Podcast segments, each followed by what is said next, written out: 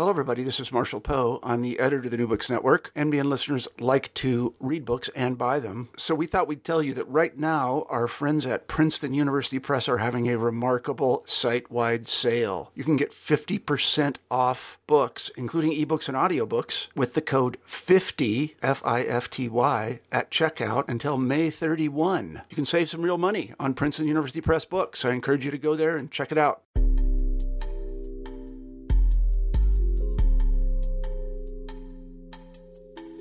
Hello and welcome to an episode of the New Books and Gender Studies podcast, uh, part of the New Books Network. My name is Kyle McMillan, one of your co-hosts, and today I have the pleasure of talking to Dr. Andrew Yarrow, and we're going to talk about his new book called Man Out: Men on the Sidelines of American Life. Dr. Yarrow, how are you doing today?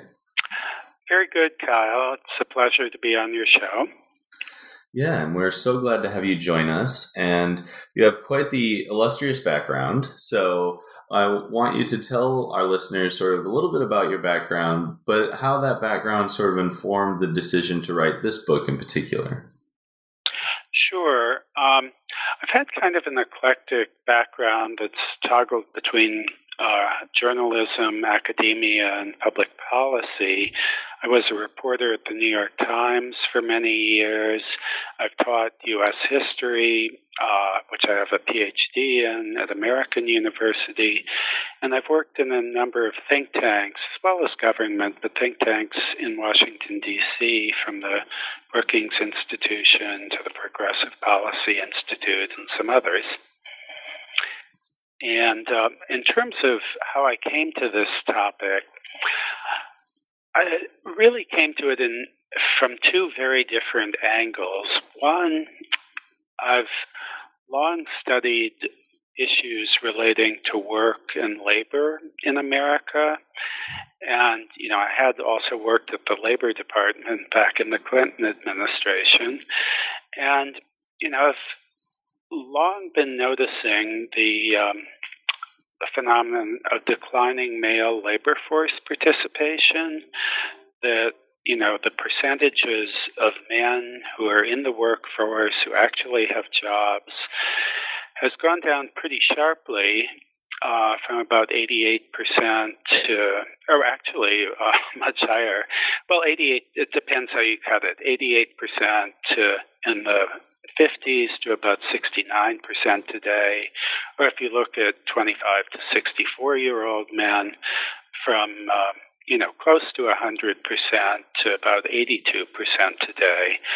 So, you know, I asked myself, as some other labor economists are asking, what's going on with, with these men not working?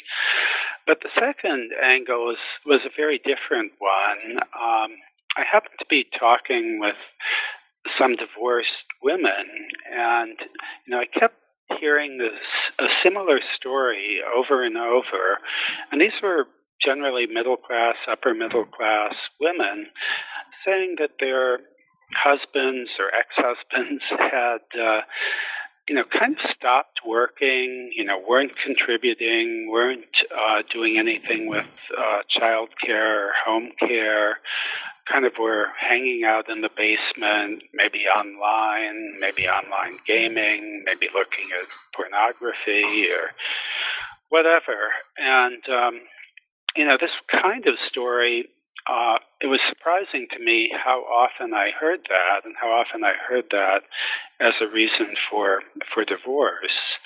Um, I mean, I suppose a third piece is the rise of non marital childbearing, which is now at uh, more than 50% of births to women under 30 are outside of marriage. So, um, raises the issue of kind of what happens to fathers, what happens to the mothers, what happens to children. So, kind of a long answer about the origins of the book. Well, it's a very interesting book, and uh, you know, you cover a lot of topics. And I think the first thing to go over is sort of how did you write this book? Like, who, who did you talk to? Uh, what were your methods to collecting all this information? Right. Um, Well, I interviewed several hundred men across the country uh, in person, uh, some by phone. I also talked with a number of I call them practitioners, but uh, these practitioners range from, uh, you know, addiction therapists, internet addiction therapists, porn addiction uh, therapists, uh, to U.S. Army recruiters, to um, uh, workforce development people, uh, you know, across across the board, domestic violence people, and also did a lot of mining of data, um, particularly uh, labor and economic data, wage data, uh, mostly from the Bureau of Labor Statistics, but also a lot of health data.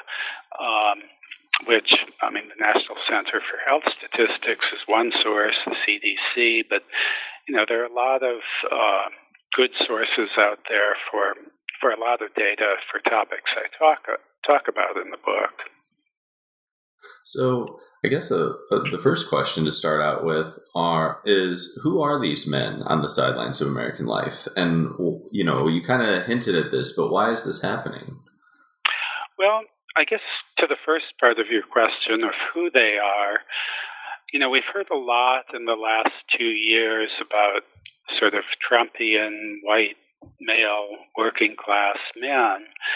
And, you know, they're certainly a part of this uh, phenomenon, but I look also at three other uh, populations millennial men who are uh, not doing, or many who are not doing well, uh, men over 55, men, many of whom are not doing well, and for, formerly incarcerated men, uh, which there are more than 17 million of uh, as a result of mass incarceration. And some of these categories overlap, but um, you know it's a big population that, that I estimate at at least a fifth of adult males, or about uh, 20 million or so, give or take.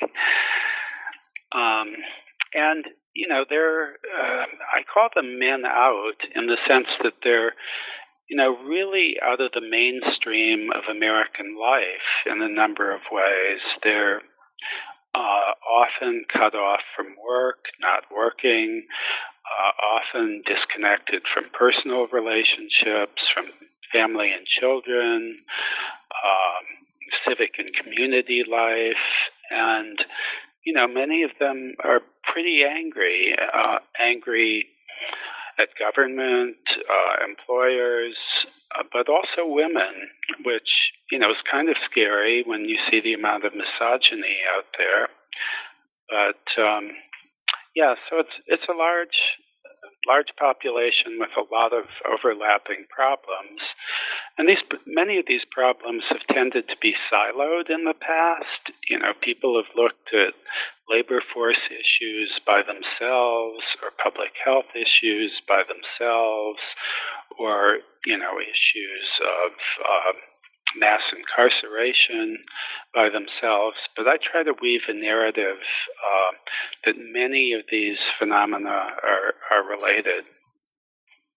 Yeah, and I think you you know start to do that right away um, when you talk about you know you sort of call it the male non-working class, right? So right. So who are included in this non-working class, and then you kind of have you know, you talk about economic factors and cultural factors that sort of play into their their non-working. So, so how does that picture come together? Sure. Um, well, the male non-working class is huge. Um, you know, as I say, about 18% of 25 to 64 year old men are not working. And of course, that excludes populations who would be would be working and are working over 64 and those under 25 and you know for those under 25 they're um, uh, so-called uh, young men and women who are neither in employment, education, or training. So that adds additional numbers. And, uh, you know, and again, above 65 and above adds additional numbers. And uh, men who are currently incarcerated are not included in that number, so that's another 2 million men. And men in the armed forces are also not included in that number. Uh, and of course, they're working. But, uh, you know, they really range across, you know, pretty broad populations. Um, you know, we've heard a lot about um, kind of the industrial working class being essentially hollowed out by deindustrialization over the last few decades. Um, that middle skill jobs have disappeared, that men, you know, suffered more in job loss from the Great Recession than women did. Um, but also, issue when you look at millennial men, for example, uh, there are only about 71% of men uh, born between 1981 and 96 who have jobs. And, you know, this is much lower than in prior generations. And you have the parallel phenomenon of a huge number, again, about a third of young men who are living at home with, with parents, with relatives. And, you know, we've heard a lot about, you know, boomerang kids, but it's really a gendered phenomenon. Uh, young men are much more likely to live at home than young women. Um, you know, there's a significant percentage point difference. And uh, as I say, too, with incarceration and mass incarceration, um, 90% of felons and ex felons in America are men, um, sadly, not surprisingly. And um, so, you know, it cuts across a lot of populations. It's not just the working class, it really cuts across the socioeconomic spectrum. And it's not limited to any race or ethnicity or age. So, and in terms of talking about economics and cultural factors, uh, I mean, that could have listed a very long answer, but you know, it kind of gets to the that dichotomy kind of gets to the notion of have these men been pushed out of mainstream America or have they dropped out? And to some extent, this is a political argument. You know, that they've been pushed out tends to be the argument uh, to the extent it's it's brought up at all by progressives. Dropped out tends to be an argument of conservatives. And there are bits of truth to both. Uh, the economy has really not been good for men for many years. Male wages have stagnated since the 1970s, and the bottom 60 to 80 percent of uh, working men have seen their wages decline over the decades and more sharply since 2000. Um, so the economic situation isn't good, and many of these issues apply to to women as well as men. I mean, there are proliferation of bad jobs, low wages, without benefits, etc. Uh, but the cultural piece also plays into this um, you know, many would say there's some deterioration in the work ethic, some uh, decline in the sense of responsibility among men. And uh, you see a lot of these guys, or I saw a lot of these guys, particularly young men, you know, who just sit at home and, for example, play online games. There are about 15 million online gamers, and there have been studies showing that uh, young men playing games at home uh, tend to be happier than and prefer uh, gaming to work, which you know does get the issues of the working uh, work ethic and culture and responsibility. Uh, gosh, that's a big topic. I mean, responsibility toward children, toward women, toward society. Um, I mean, there are a lot of ways that one can look at the decline of that. Um, but there, uh, such things are not so easily quantifiable, obviously. So I tend to come down on it being a bit of both economics and culture. And, you know, as I say in my book, there will be, you know, some things that may antagonize progressives or be a lot of things that may antagonize conservatives. But uh, I try to tell it as it is. Yeah, and I think part of how you do that is you talk about, you know, how all these men are, you know, simultaneously dealing with these economic factors and cultural factors, but also sort of within this broader umbrella of our changing conversation around masculinity itself, right? So how do how do these men interpret or experience, maybe would be a better way to put it, the changes in masculinity, or at least how we talk about masculinity? Yeah, I mean, that's a huge issue, Kyle, and I'm glad you brought it up. Uh, the, many talk about traditional or toxic masculinity and, uh, you know, versus some more progressive manhood 2.0, as some call it.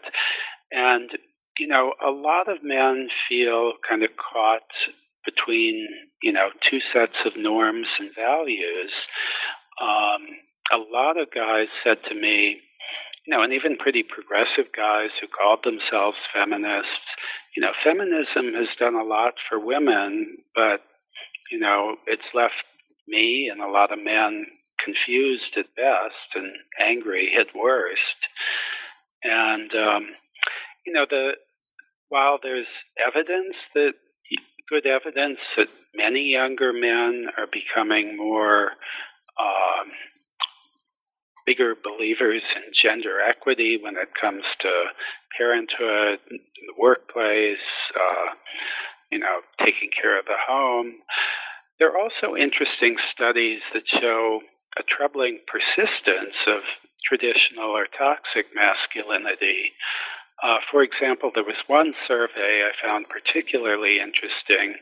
They surveyed young men, I think under 25 men, and asked, you know, what were their beliefs about various gender and gender equity issues, and a majority came out with very progressive answers, you know, believing in equity, believing that, uh, you know, women, uh, you know, should should not be oppressed, should have all the rights, should of of men, should not be uh, sexually assaulted, uh, you know, all the awful things that, that men have done to women.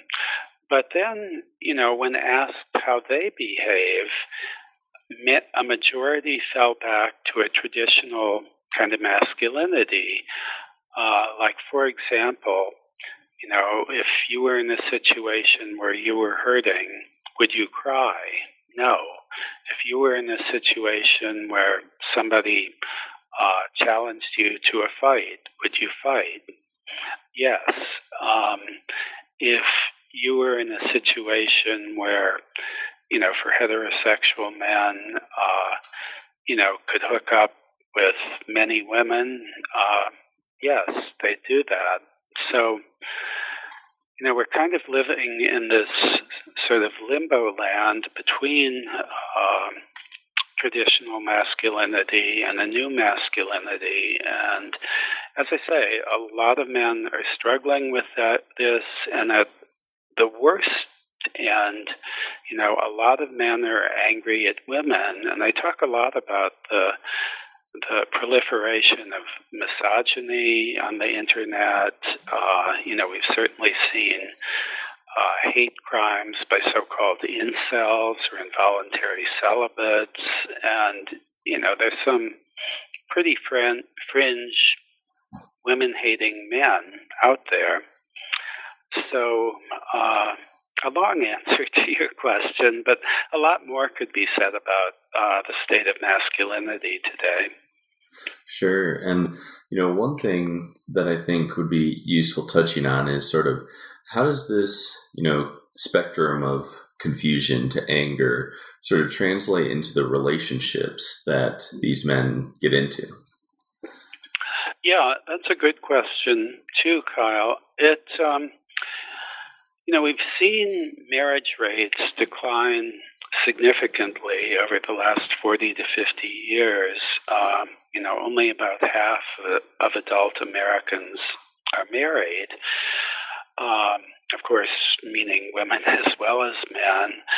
But the statistic I mentioned earlier about the number of uh, children born uh, outside of marriage going up so sharply creates a lot of troubling problems. I mean, there are a lot of young men and women who uh, either feel they don't have the resources to get married, or they don't think too much about birth control, or they just kind of drift in and out of relationships. And, you know, children result from these. And most of these so called fragile families tend to fall apart within a few years. Uh, cohabitations don't tend to last. And, you know, it's mostly men who are kind of on the outs with this.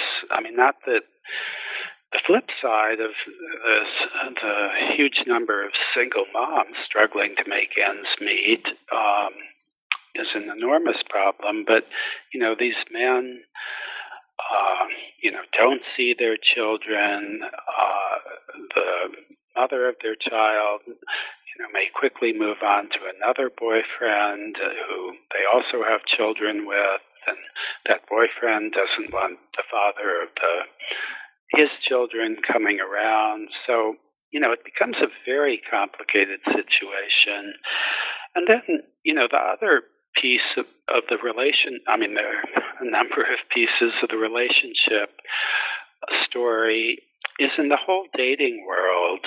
Um, I mean, I think a lot of good has come from online dating. It's obviously connected a lot of people people who ser- sincerely, men and women, want love and companionship.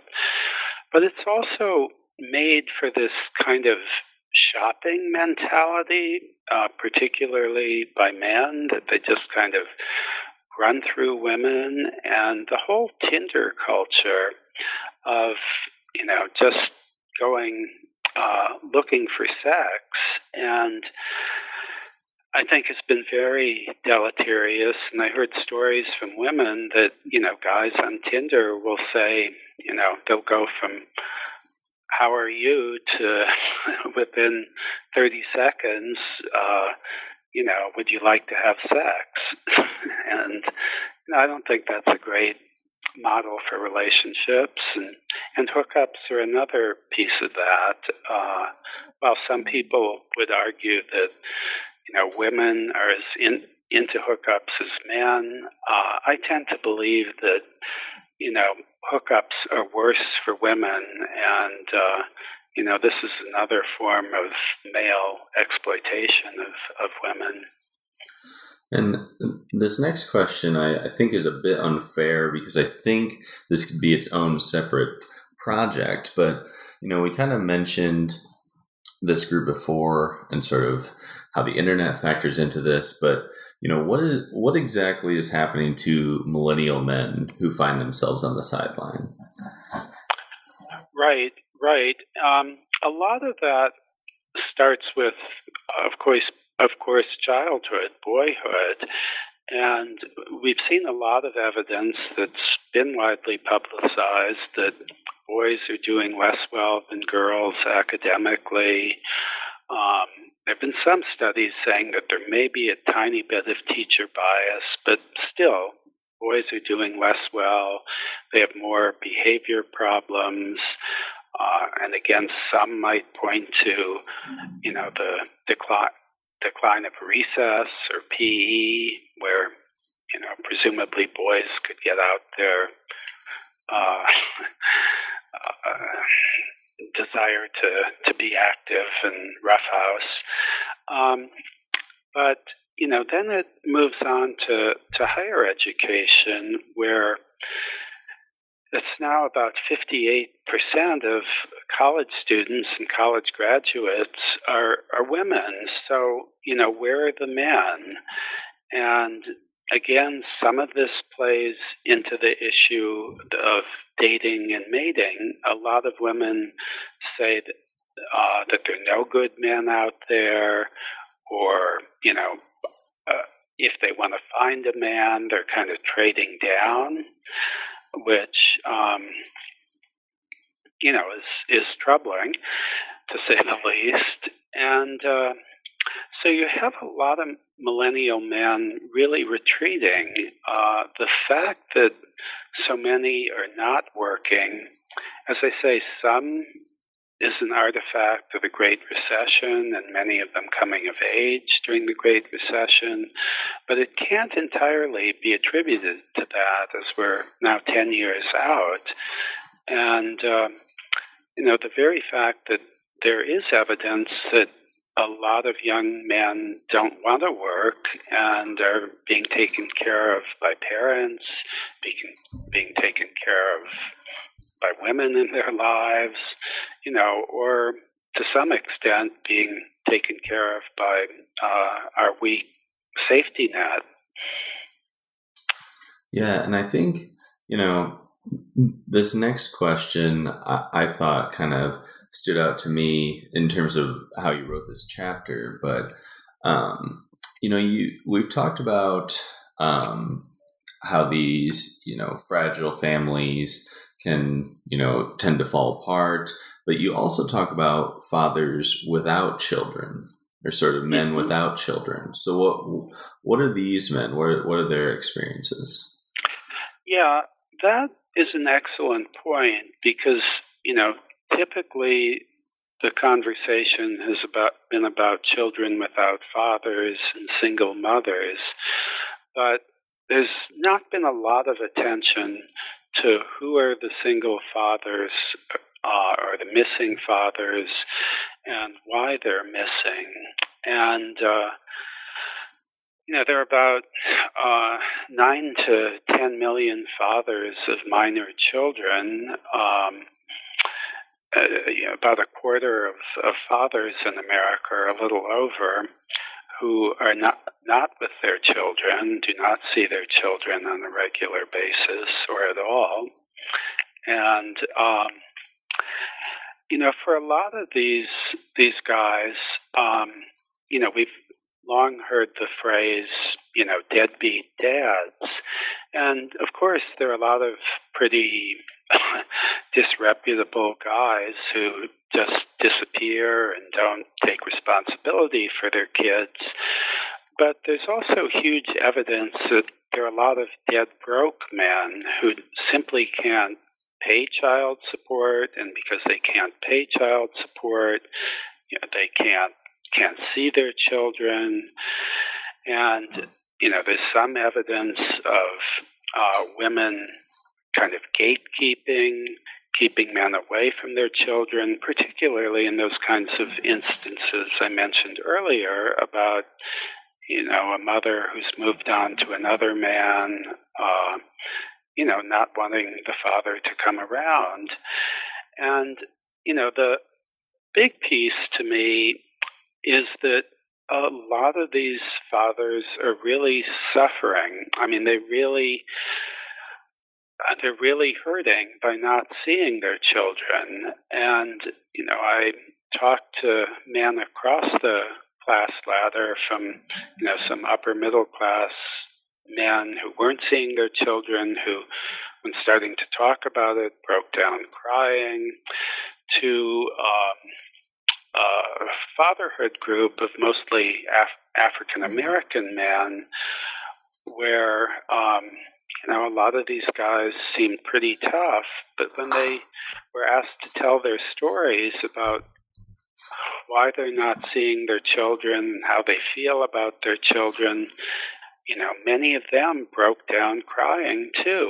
That you know they wanted to be in their children's li- lives, and you know I think we've got a lot wrong in terms of well, not only custody issues, um, although that's changing somewhat with the presumption of joint custody in many states, but the whole issue. Um, again, as I suggested, is less divorce than these fragile families that fall apart. And, you know, men really don't have the recourse to, you know, be involved with their children. Um, you know, not uh, not that the moms aren't struggling terribly and tend to be quite poor or in low wage jobs also. Right. But those are issues we're not dealing with. No, I, would, you know, I would agree that it was important to, you know, point those issues out. And I think this next chapter I want to talk about, you know, I, I'm not sure this is how it'll play out, but I feel like it could turn into a very underrated chapter because I think it is really important. But you talk about sort of how these men deal with health, like not only physical health, but mental health. So how, how are these, you know, men on the sidelines dealing with health? Well, it's a very important issue. Um, you know, by so many metrics, men are doing less well in terms of health. Uh, you know, of course, men have life expectancies five years less than uh, than women on average. Um, we've seen in the last two years that overall American life expectancy has declined, but that's been accounted for almost entirely by white men. Life expectancy for all other populations has been edging upward. Um, but there are a lot of um, issues for men uh, that you know are between kind of health and, and mental health issues. Um, there's a of course, been a lot of talk about the opioid epidemic in recent years, but less attention to how gendered that is. Uh, men are twice as likely to die of opioid overdoses, heroin overdoses, alcohol poisoning. And men are also three and a half times more likely than women to commit suicide. And there, there are other health factors that have been on the rise for men, uh, like hypertension, uh, lower back pain, that are kind of puzzling in um, in the 21st century. And um, many of your listeners undoubtedly know the pioneering work by Princeton economists Anne Case and Angus Deaton, who talk about deaths of despair. And this is where kind of issues of masculinity and mental health sort of come together. Traditional masculinity says that, you know, I should be tough. I should be stoic. I shouldn't admit that I have a problem. I shouldn't admit that I'm sad or depressed. Yet clearly a lot of men are sad and depression depressed. I mean there have been some surveys showing like a doubling from about nine to twenty percent who admit uh, that they have been sad on a chronic basis. Uh, but you know, then then there are also I mean, these issues of loneliness, which which are huge. Um, the former Surgeon General uh, under President Obama, Vivek Murthy, said that loneliness was the biggest public health epidemic in America, and that too is very gendered. Um, you know, when men are asked who's their best friend, they'll often say their wife or their girlfriend or their partner when women are asked the same question, they'll rattle off a number of women's names. And, uh, you know, it would be funny if it weren't so sad that, you know, women are likely to have uh, maintained close friendships, have confidants, you know, the guys that most men hang out with you know, tend to be beer buddies, sports buddies, not exactly confidants. And women are better at forming groups and maintaining groups.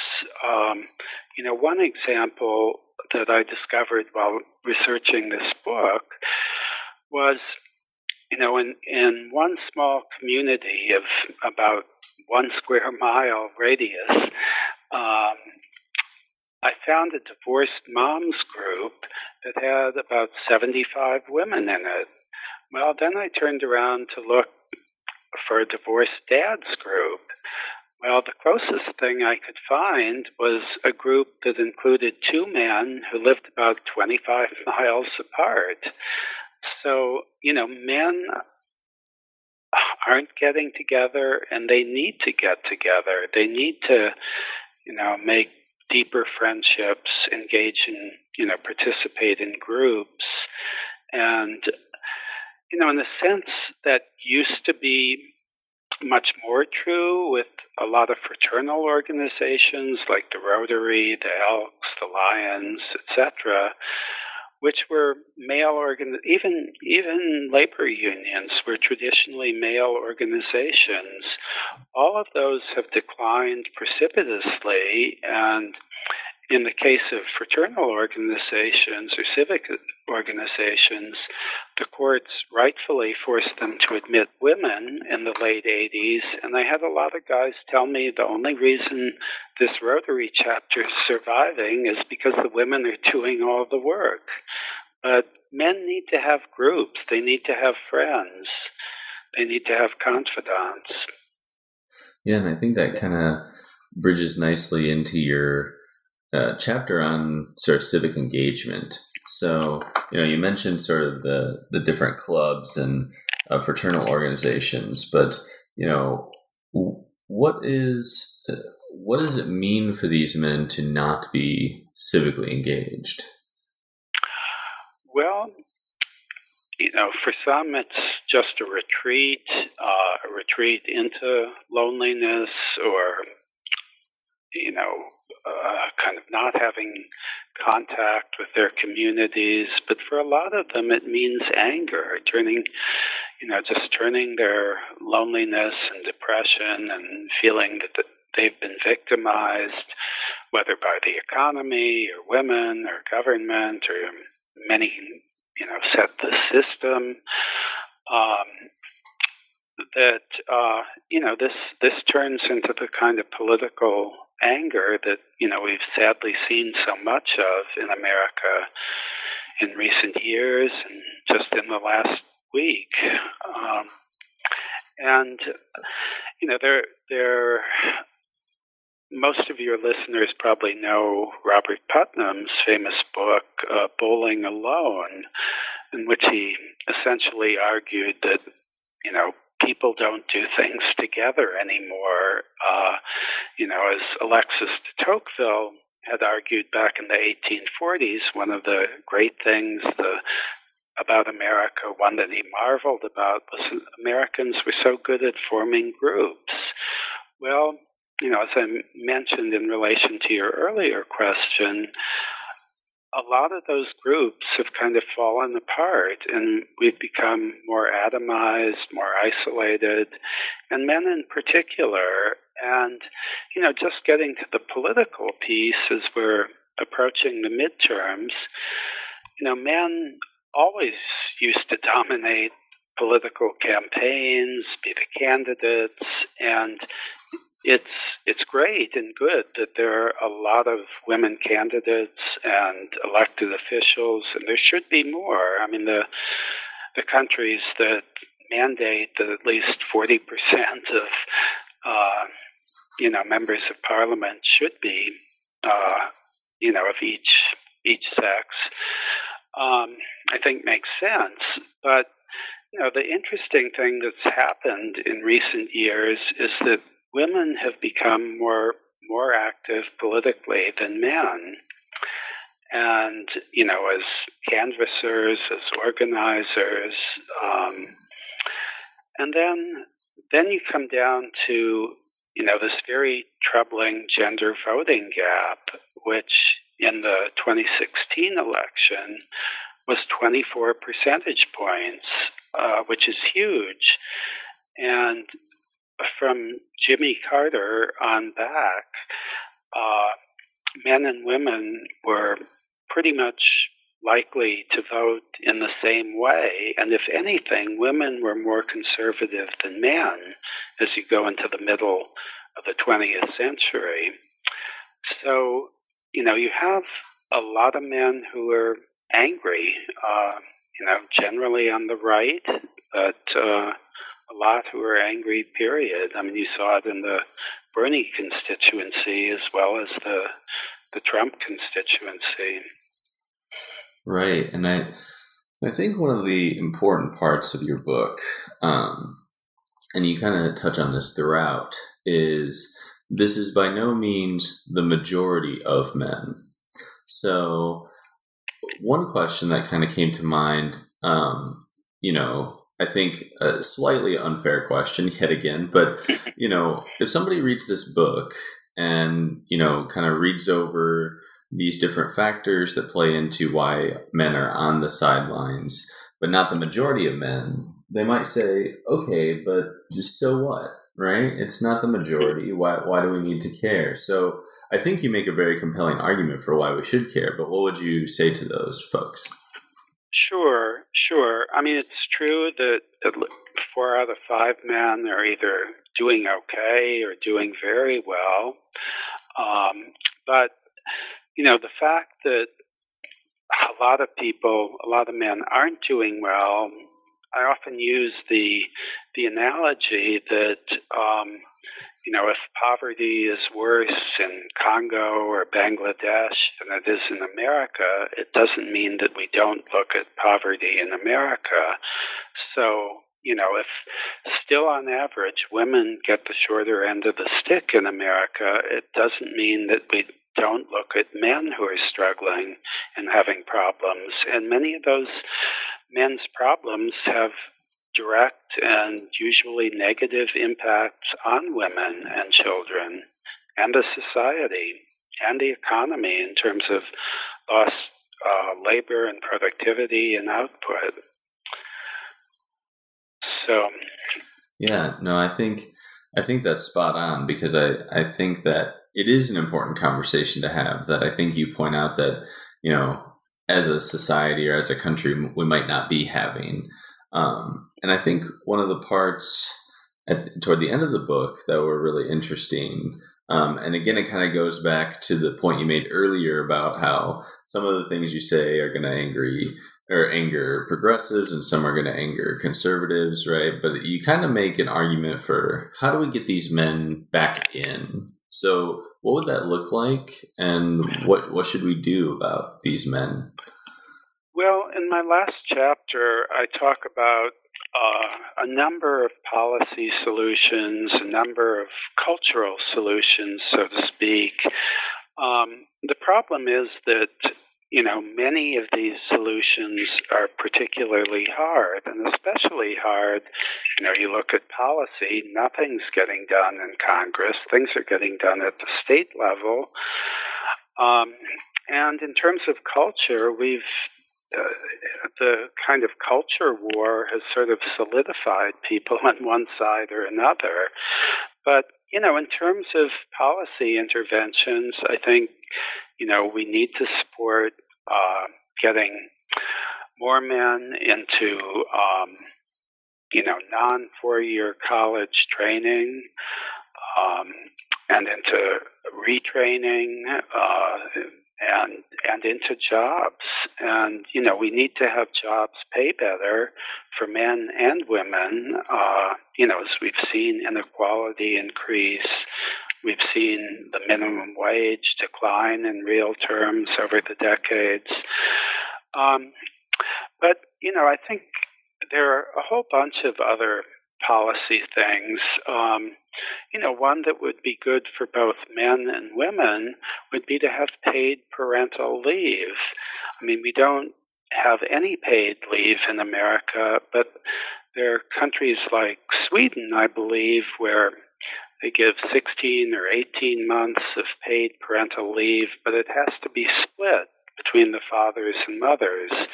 Again, you know, one has to take at least 40% of the leave, and if they don't, they just lose that leave. So I think, you know, uh, incentives like that, nudges like that, uh, which, you know, would benefit everyone, including children, um, you know, would help men see their role as parents, as fathers, uh, a bit differently if they, you know, have the time to bond with their their children uh, when young, um, or when uh, infants and toddlers. And you know, there, are, oh gosh, a host of other things. I mean, in terms of all the internet misogyny, I think we really need to crack down. Um, I mean, certainly there's been about a lot of deserved backlash against Facebook and other social media in the last few years, but you know, we need to. Um, I think put a lot more effort into really criminalizing a lot of the um, the hateful speech, things like revenge porn as well. And, you know, when I talk about the health issues, uh, we really need a federal office of men's health. Not that an agency, a new agency, is a silver bullet, but, you know, because of, um, you know, uh, feminism, which uh, there have been a, a, whole series of federal offices of women's health created since about 1990, and I think this has been great. I, one might question why there are five federal offices of women's health, why they're not consolidated, though the biggest one is in NIH. But there's no office that there's no kind of dedicated research looking at some of these men's health issues that that I've talked about and talked more about in in the book. Um, and then, in terms of cultural pieces, um, a lot of men said they wouldn't take available jobs because, you know, they were women's jobs, stereotypically women's jobs like uh, home health aides, child care, uh, preschool teachers, elementary school teachers, uh, even nurses. And, uh, you know, I think we need to culturally make it acceptable for uh, for men to be in in these jobs, push push men into these jobs. Um, I think national service would help men and women and the country at large, uh, whether it's universalizing AmeriCorps or you know having the choice between military or civilian service. But you know these are, are um, circumstances that create bonds between people, and you know we really need more bonds among uh, men and women uh, or among men, sorry, uh, men and women as well. But um, and the whole issue of masculinity, I think we have to take on in a way that is sensitive to the fact that men are struggling with it. And while the Me Too movement has been very important in calling out sexual assault and harassment, um, the fact that you know a lot of men just don't know how to act around women these days because of these cultural changes. I think we need to be kind of more sensitive to that and you know not just blame men as a you know as a class um, and i could you know i could go on but um, you know, I think just reinstilling uh, kind of basic values in the schools. I know this is kind of controversial, uh, teaching values, but you know, basic decency, basic manners, kindness, uh, responsibility, and um, and even you know teaching or preparing people to be better parents, um, whether they're you know in an enduring marriage or relationship or particularly in relationships that break up, marriages or fragile family relationships that break up. So there are a lot of things that can and should be done, and there are a lot more that I mentioned, but you know, a lot of these are anything but easy. I mean, changing ideas about masculinity, like changing ideas about many things, is extremely hard. Right, but I, I do think that you know you make a really good argument and sort of lay out different ways that we could bring these men in and why that's important. Right, going back to that previous question of why should we care? Well, we kind of you kind of lay out very nicely in terms of here are all the negative effects of you know these men being pushed to the sidelines, and here are some things we should do about it. Um, and I know we've taken up a lot of your time today, so I kind of want to leave our listeners with with these two last tidbits. Um, if you were to have readers, you know, pick up your book over a long weekend and sort of go through it, what would be the one takeaway you hope they would they would get from your book? Well, I think, Kyle, gosh, it's hard because I think there are a lot of them, but I think it's that the plight of many men is important to look at, that um, gender studies should not just be about women, that it has to, for men's sake and women's sake, uh, look at men too, whether these struggling men or men, you know, higher up the left doing better. Um, so I think that's maybe the major takeaway. but as I say, it's hard to pull out one takeaway. Right, right. Um, and if people really enjoy your book, which I'm sure they will, um, do you have any other book recommendations for them if they want to sort of dive deeper into this topic or sort of adjacent topics? Sure, sure. Um, you know, one book um, that came out earlier this year uh, called The Boy Crisis by Warren Farrell looks at you know some of the problems affecting boys, and I think uh, that's an important book. Um, the uh, Princeton sociologist uh, Kathryn Edin, who was part of the Fragile Families study, it's a longitudinal study that's been going on now for 20 years.